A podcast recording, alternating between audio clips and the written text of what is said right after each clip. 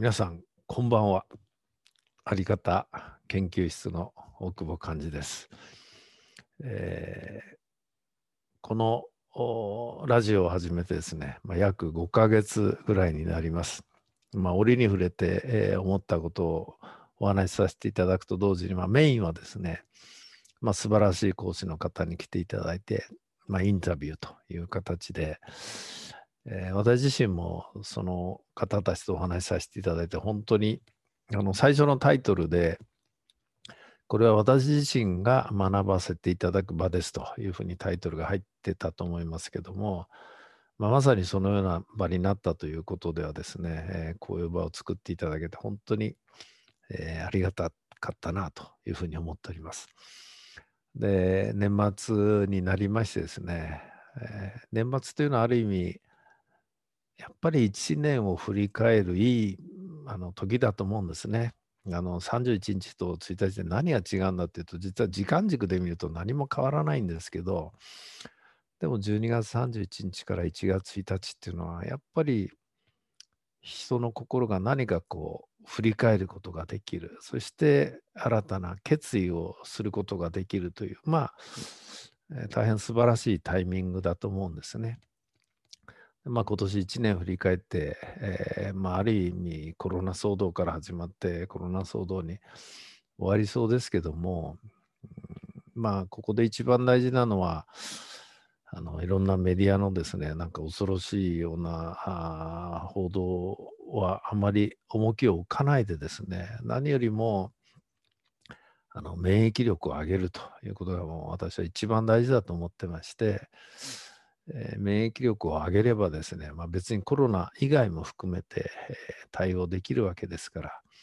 ら、そのためのに何をしたらいいかというのを考えていくことが一番いいんではないかなというふうに思っております。で、大変自画自賛になりますが、過去に遡って聞いていただくと、それだけで相当免疫力が上がるんじゃないかなと。特に山形新幹線でですね、売り上げを10倍以上にしたっていう、素晴らしい茂木久美子さんという方がいらっしゃいました。私も自分でやりながら3回も聞いて、3回とも大笑いするというですね、もう笑いが止まんなくなるで思いながらですね、これは本当に素晴らしいなと思うと同時に、やっぱり、心が前向きになりますので、振り返ってですね、いい点と悪い点と、それぞれ悔やまれる点、良かった点というのはあると思うんですけどね、もう過ぎ去ったことなんで、大事なのはやっぱりこれからどう生きるかということだと思いますので、正直私自身もですね、このラジオに関してのみで振り返るとですね、実はもっともっと一人語りと、あと朗読シリーズも加える予定だったんですね。完全にサボらせていただいたというかですね、黙ってれば分かんないんですけども、やろうというふうに思ってたんですけどね、それは来年の楽しみということで、多分来年からはですね、そこら辺も加えて、プログラムを充実していきたいというふうに思っておりますので、ぜひ、皆さんもですね、反省とともに、反省以上に大事なのは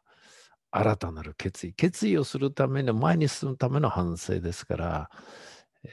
皆さんもですね、何か素晴らしい決意を胸に、また来年1月からスタートしていただければということで、また手前味噌になりますが、何を決意するかということに関しても、過去を聞いていただくとですね、いろんな決意ができるんじゃないかというふうに思いますので、そういう観点でも過去のアップしたものをご活用いただいてですね、来年多分世界はもっと混沌とした状態にはなると思いますけども、自分がどう生きるかという観点ではですね、自分の生き方次第で、世界の変化とは関係なく、素晴らしい、人生を歩むことができるというふうに私は思っておりましてですね、皆さんもそのような思いで来年スタートしていただければということで、